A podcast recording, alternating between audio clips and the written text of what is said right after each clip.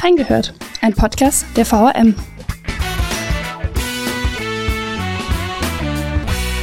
Am Donnerstag, den 15. Februar, fiel die Entscheidung bei der Revisionsverhandlung im Bundesgerichtshof zum Missbrauchsskandal um Sven B. Die Verteidigung des ehemaligen Fußballjugendtrainers hatte nach dem Urteil des Frankfurter Gerichts Revision eingelegt. Im März 2023 wurde der Angeklagte in 69 Fällen für schuldig gesprochen und zu einer Haftstrafe von zwölf Jahren und neun Monaten mit anschließender Sicherheitsverwahrung verurteilt. Was das jetzt bedeutet und wie es weitergeht. Wir haben reingehört.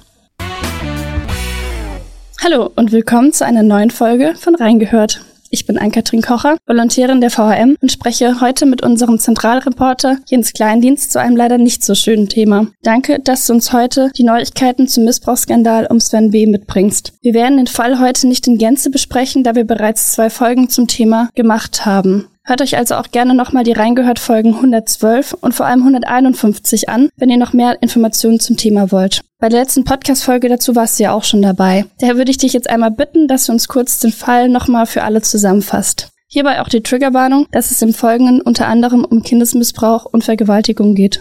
Ja, halt, guten Tag erstmal. Vielen Dank für die Einladung. Worum geht's? Sven B., ein ehemaliger Jugendfußballtrainer, der war verurteilt worden im März 2023, also ziemlich genau vor einem Jahr, vor dem Landgericht Frankfurt, wegen einer ganzen Fülle von Taten wegen schwerer Vergewaltigung, sexuellen Missbrauch von Kindern und Jugendlichen sowie weiterer Sexual- und Körperverletzungsdelikte. Insgesamt zu einer Strafe von zwölf Jahren und neun Monaten. Sehr viel plus eine anschließende Sicherheitsverwahrung nach der Verbüßung des Urteiles. Verurteilt wurde er wegen nicht weniger als 69 Straftaten, die er an zehn Kindern und Jugendlichen zwischen den Jahren 2014 und 21 begangen haben sollte oder beziehungsweise begangen hat. So ist ja das Urteil vom Landgericht Frankfurt gewesen.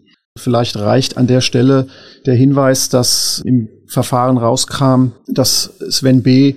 seine Position als Jugendtrainer insofern ausgenutzt hat, dass er eben sich das Vertrauen erschlichen hat von den Kindern und Jugendlichen und dann über einen sehr perfiden Trick mit Hilfe von Social Media diese Kinder und Jugendliche dazu gebracht hat, sexuelle Handlungen an sich begehen zu lassen. In einer zweiten Stufe hat er diese Kinder und Jugendlichen, seine Opfer in seiner Wohnung dann auch noch mit Betäubungsmitteln, mit Alkohol, mit äh, Schlafmitteln willig gemacht. Und das führte dann dazu, dass diese Kinder und Jugendlichen später sich an das, was da passiert ist, auch nicht mehr erinnern konnten. Alles eine sehr schlimme Geschichte, die auch hier in der Region bei uns und nicht nur in den Sportvereinen, sondern auch in den ganz normalen Kommunen, Familien, ja, für große Erschütterung gesorgt hat. Er war ja auch beim SV SV Wien Wiesbaden als letztes ähm, tätig. Das ist schon krass, einfach so ein Fall. Man hört das immer so aus Medien irgendwie, aber jetzt wirklich mal was vor Ort zu haben, das ist schon echt, ich war echt geschockt, als ich das mitbekommen hatte damals. Ja, vielleicht zu dem SVW in Wiesbaden noch ein Hinweis, der wichtig ist. Die Taten, die er begangen hat, für die er verurteilt wurde, hat er nicht in der Zeit äh, als Trainer beim SVW in Wiesbaden begangen, sondern da war er eben in anderen, in ähnlicher Funktion in anderen Vereinen tätig. Darauf legt der Verein sehr, sehr großen Wert und es stimmt auch. Die hatten sich ja auch direkt danach distanziert von ihm. So ist es ja. Jetzt wurde er ja letztes Jahr im März verurteilt und jetzt ist es ja in Revision gegangen.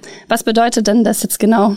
Ja, Revision ist ein ganz üblicher Vorgang. Wenn ein Urteil da ist, dann kann eben die Verteidigung oder auch die Staatsanwaltschaft Revision beantragen, also das Urteil überprüfen lassen in der nächsthöheren Instanz. Weil in diesem Fall war das gleich der Bundesgerichtshof, also das höchste Strafgericht in Deutschland. Sitzt in Karlsruhe, genau wie das Bundesverfassungsgericht, aber ist nicht damit zu verwechseln. Revision beantragt hat die Verteidigung. Das war von allen erwartet worden. Vor allem auch wegen der sehr hohen Strafe, zu der ja eben auch die Sicherungsverwahrung gehört. Weil das wirklich eine extrem harte Strafe, trotz der furchtbaren Taten, die dem Angeklagten vorgeworfen und ja auch nachgewiesen wurden. Und Revision bedeutet, äh, wenn die Revision erfolgt hat, dann ist das Urteil aufgehoben und es geht alles wieder von vorne los. Also dann muss das Verfahren neu geführt werden. Und die war jetzt am 17. Januar im Bundesgerichtshof. Wie war denn die Stimmung vor Ort? Du warst ja selbst auch anwesend. Für mich, sage ich ganz ehrlich, war das das erste Mal vom Bundesgerichtshof bei einem Revisionsverfahren dabei zu sein. Dazu muss man wissen, sehr oft äh, wird dort einfach ein Urteil verkündet. Also es ist quasi, wenn man so will, ein schriftliches Verfahren. Die Anträge werden von dem Senat geprüft und dann fällt der Senat ein Urteil, was dann öffentlich verkündet wird. In diesem Fall war es anders. Da hat der Senat eine Verhandlung, eine richtige Hauptverhandlung angesetzt in Karlsruhe, um sich die Argumente der Revisionsanträger sozusagen auch anzuhören. Immer ein Hinweis darauf, dass es ein komplizierter Fall, ein spannender Fall ist und vielleicht auch ein Fall, in dem der Senat nach Urteil oder nach Studium der Akten sich nicht einig ist. Und genauso war es wohl auch in diesem Fall. Jedenfalls gab es eine Hauptverhandlung und deswegen sind wir dann auch oder ich bin dann nach Karlsruhe extra hingefahren. Das Verfahren ist insofern ungewöhnlich und spannend gewesen, weil es in dem Antrag selber weniger oder eigentlich gar nicht um das Thema Sicherungsverwahrung ging, was man hätte vielleicht erwarten können, weil es ja wie gesagt eine sehr hohe Strafe ist, sondern um einen vermeintlichen beziehungsweise dann auch nachgewiesenen Fehler, Formalfehler könnte man sagen, der dem Gericht in Frankfurt, dem Landgericht der ersten Instanz passiert ist. Das war ja am 2. Februar 2023, dass der Verfahrensfehler begangen wurde. Warst du denn auch selbst vor Ort an diesem Tag? Nein, an dem Tag äh, war ich nicht vor Ort, sondern mein Kollege Christian Matz. Aber wir wollten vielleicht erst darüber sprechen, was war denn der Fehler? Dieser Prozess in Frankfurt ist überwiegend unter Ausschluss der Öffentlichkeit geführt worden. Das heißt, die Journalisten, die darüber berichten wollten oder auch Zuschauer, die wurden sozusagen vor die Tür gesetzt. Und der Grund dafür ist relativ naheliegend. In diesem Verfahren mussten die Opfer von Sven B., Kinder, Jugendliche, inzwischen vielleicht auch junge Erwachsene, praktisch alle Aussagen in den Zeugenstand, dass sozusagen in Anwesend ihres Peinigers nochmal erzählen, was ihnen da widerfahren ist, an was sie sich erinnern können.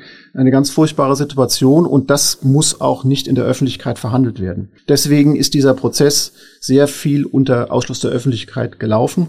Ich war auch selber mehrmals sozusagen hingefahren nach Frankfurt und musste dann aber den ganzen Tag vor der Tür sitzen. An diesem Tag war es ein bisschen anders. Dort wurde teilweise öffentlich verhandelt und teilweise auch nicht. Und hier ist auch der Fehler passiert. Es ist nämlich so gewesen, da ist ein Jugendlicher, also ein Opfer, vernommen worden. Dann wurde deswegen wurde die Öffentlichkeit nach draußen gebeten. Das ist einmal ein formaler Beschluss, den das Gericht die die Richterin, die Vorsitzende Richterin in dem Fall treffen muss. Das ist auch passiert. Und als dann die Befragung des Zeugen zu Ende war, hätte eigentlich, weil es danach um einen anderen Zeugen, nämlich einen Sachverständigen ging, die Öffentlichkeit wiederhergestellt werden müssen. Und dieser Beschluss, dass die Öffentlichkeit wieder reinkommen kann, ist nicht passiert. Und das Problem ist, dass das an dem Tag weder der Richterin noch auch den Nebenklägern noch irgendjemand anderem aufgefallen ist. Und deswegen an diesem Tag dieser Sachverständige, der sozusagen für das Finden des Urteils sehr wichtig war, dessen Aussagen, nicht korrekt vernommen wurde, weil eben die Öffentlichkeit nicht vorhanden war. Und das ist sozusagen das gewesen, was die Verteidigung von Sven B. dann in dem Revisionsgrund vorgebracht hat. Und das war im Prinzip auch unstrittig, weil im Gerichtsprotokoll des Frankfurter Landgerichtes ist genau vermerkt, wann ist die Öffentlichkeit also ausgesperrt worden und dann eben nicht wiederhergestellt worden. Und da kann man im Protokoll nachlesen, dass es eben nicht passiert ist, wie es hätte passieren müssen.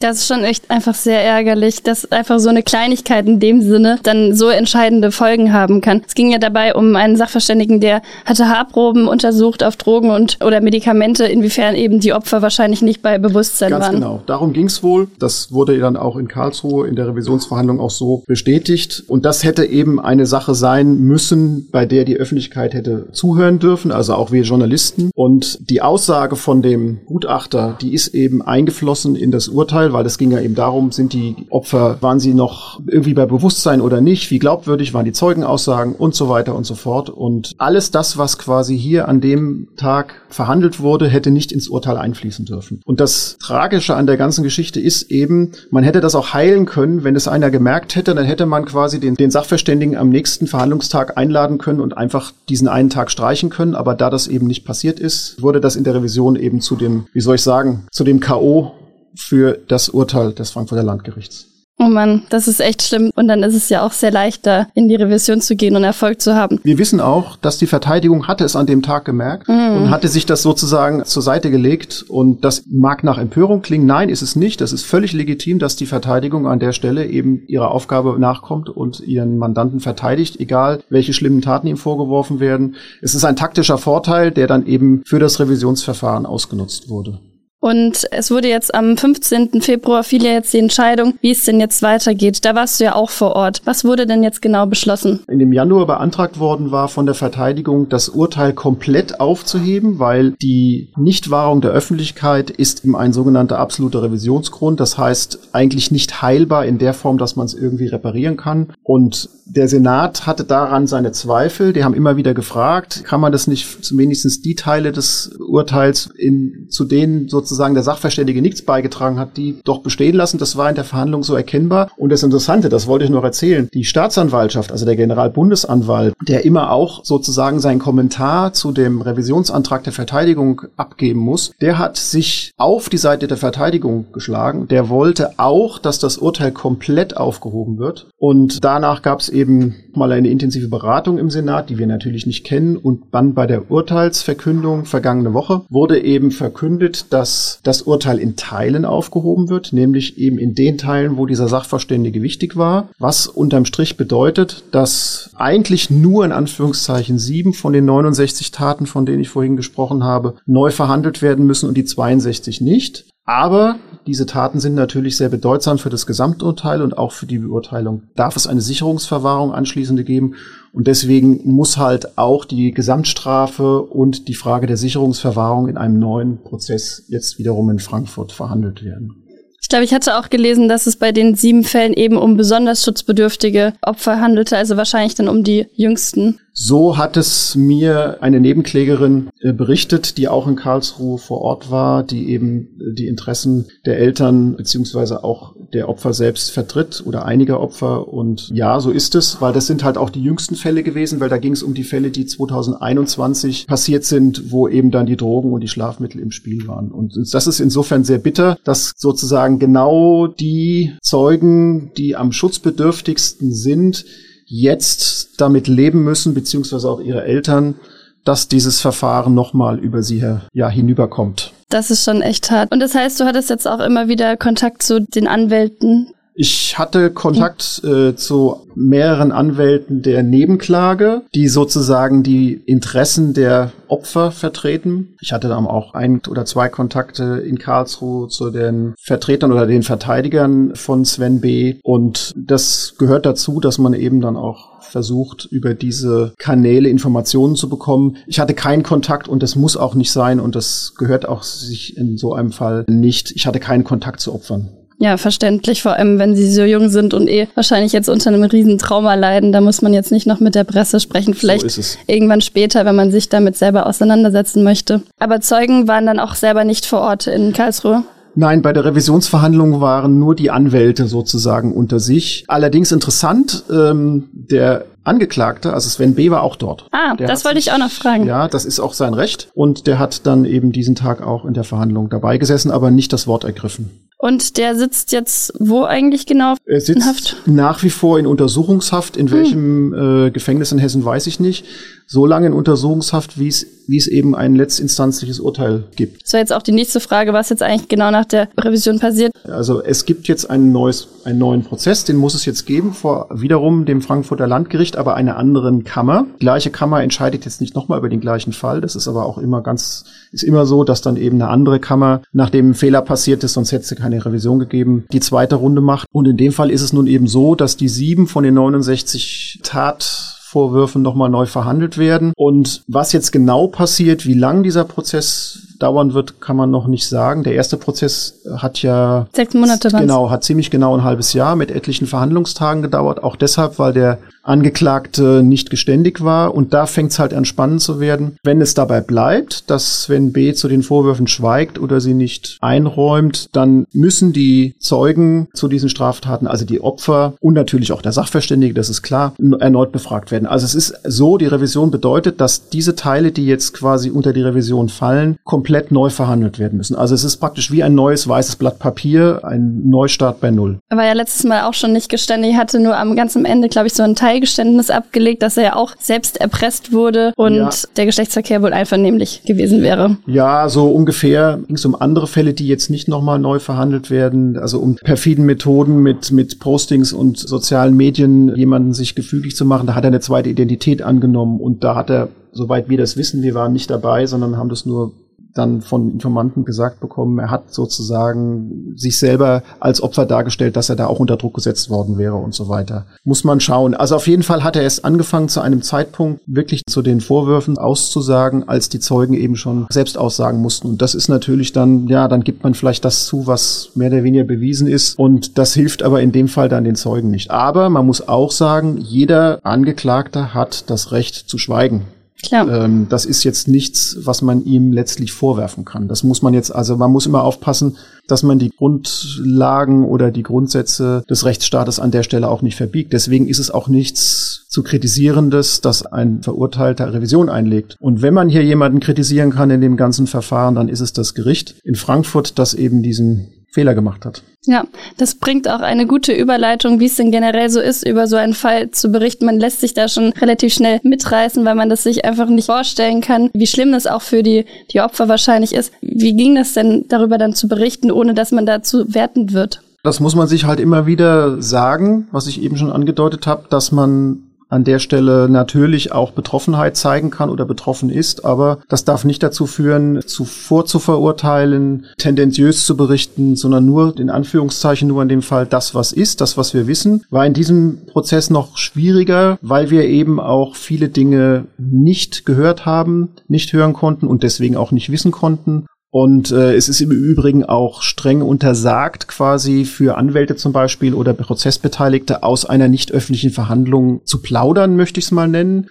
Der wirklich härteste Tag, wenn man das so sagen möchte, bei dem ersten Prozess war der Tag der Urteilsverkündung, weil der war dann komplett öffentlich und dort hat die Vorsitzende Richterin dann sehr eindringlich und auch angefasst, wie man das gespürt hat, in ihrer mündlichen Urteilsbegründung nochmal eben auch diesen ganzen Fall geschildert. Natürlich nicht in den Details, die wir ja auch gar nicht wissen wollen und wissen müssen, um das zu beurteilen, aber eben in dieser Monstrosität dieser Taten sehr eindrücklich geschildert. Das war, war wie ein Vorhang, der aufgerissen wurde, sozusagen, und dann hat man den Blick erstmal richtig auf diese, ja, auf diese furchtbaren Taten bekommen. Und das war für mich persönlich auch ein schwieriger Tag, um es mal so zu sagen, weil man natürlich einerseits darüber dann auch berichten muss und berichten möchte, aber auch immer im Hinterkopf haben muss, den richtigen Ton zu treffen, niemanden zu verletzen und auch zum Beispiel dem Angeklagten nicht irgendwie seine Grundrechte zu nehmen, indem man ihm zum Monster erklärt. Also das war schwierig. Das kann ich mir vorstellen. Das heißt, wir wissen jetzt noch nicht, wann der neue Prozess angesetzt wird. Nein, meines Wissens ist er noch nicht angesetzt, aber das wird nicht sehr lange dauern. Es wird in den nächsten Monaten passieren, also wahrscheinlich jetzt nach zwei, drei, vier Monaten spätestens. Weil es gibt da auch Fristen und da ja auch dann die Untersuchungshaft immer länger dauert und die Hürde immer höher wird, dass jemand noch in Untersuchungshaft bleiben darf, gehe ich davon aus, dass das jetzt nicht sehr lange dauern wird. Das heißt, wir werden euch auf jeden Fall dem Laufenden zu dem Thema halten. Du wirst wahrscheinlich dich weiter mit beschäftigen. Davon gehe ich aus, ja. Und sobald wir was Neues wissen, werden wir auf jeden Fall darüber berichten. Die wichtigsten Artikel findet ihr zu dem Fall auch in den Show Notes und in unserem Themenschwerpunkt Missbrauchsskandal im Jugendfußball. Vielen Dank, dass du dir die Zeit genommen hast und tschüss und vielleicht bis bald dann. Ich danke auch. Reingehört ist eine Produktion der VRM von Allgemeiner Zeitung, Wiesbadener Kurier, Echo Online und Mittelhessen.de. Redaktion und Produktion die VolontärInnen der VRM. Ihr erreicht uns per Mail an audio.vrm.de.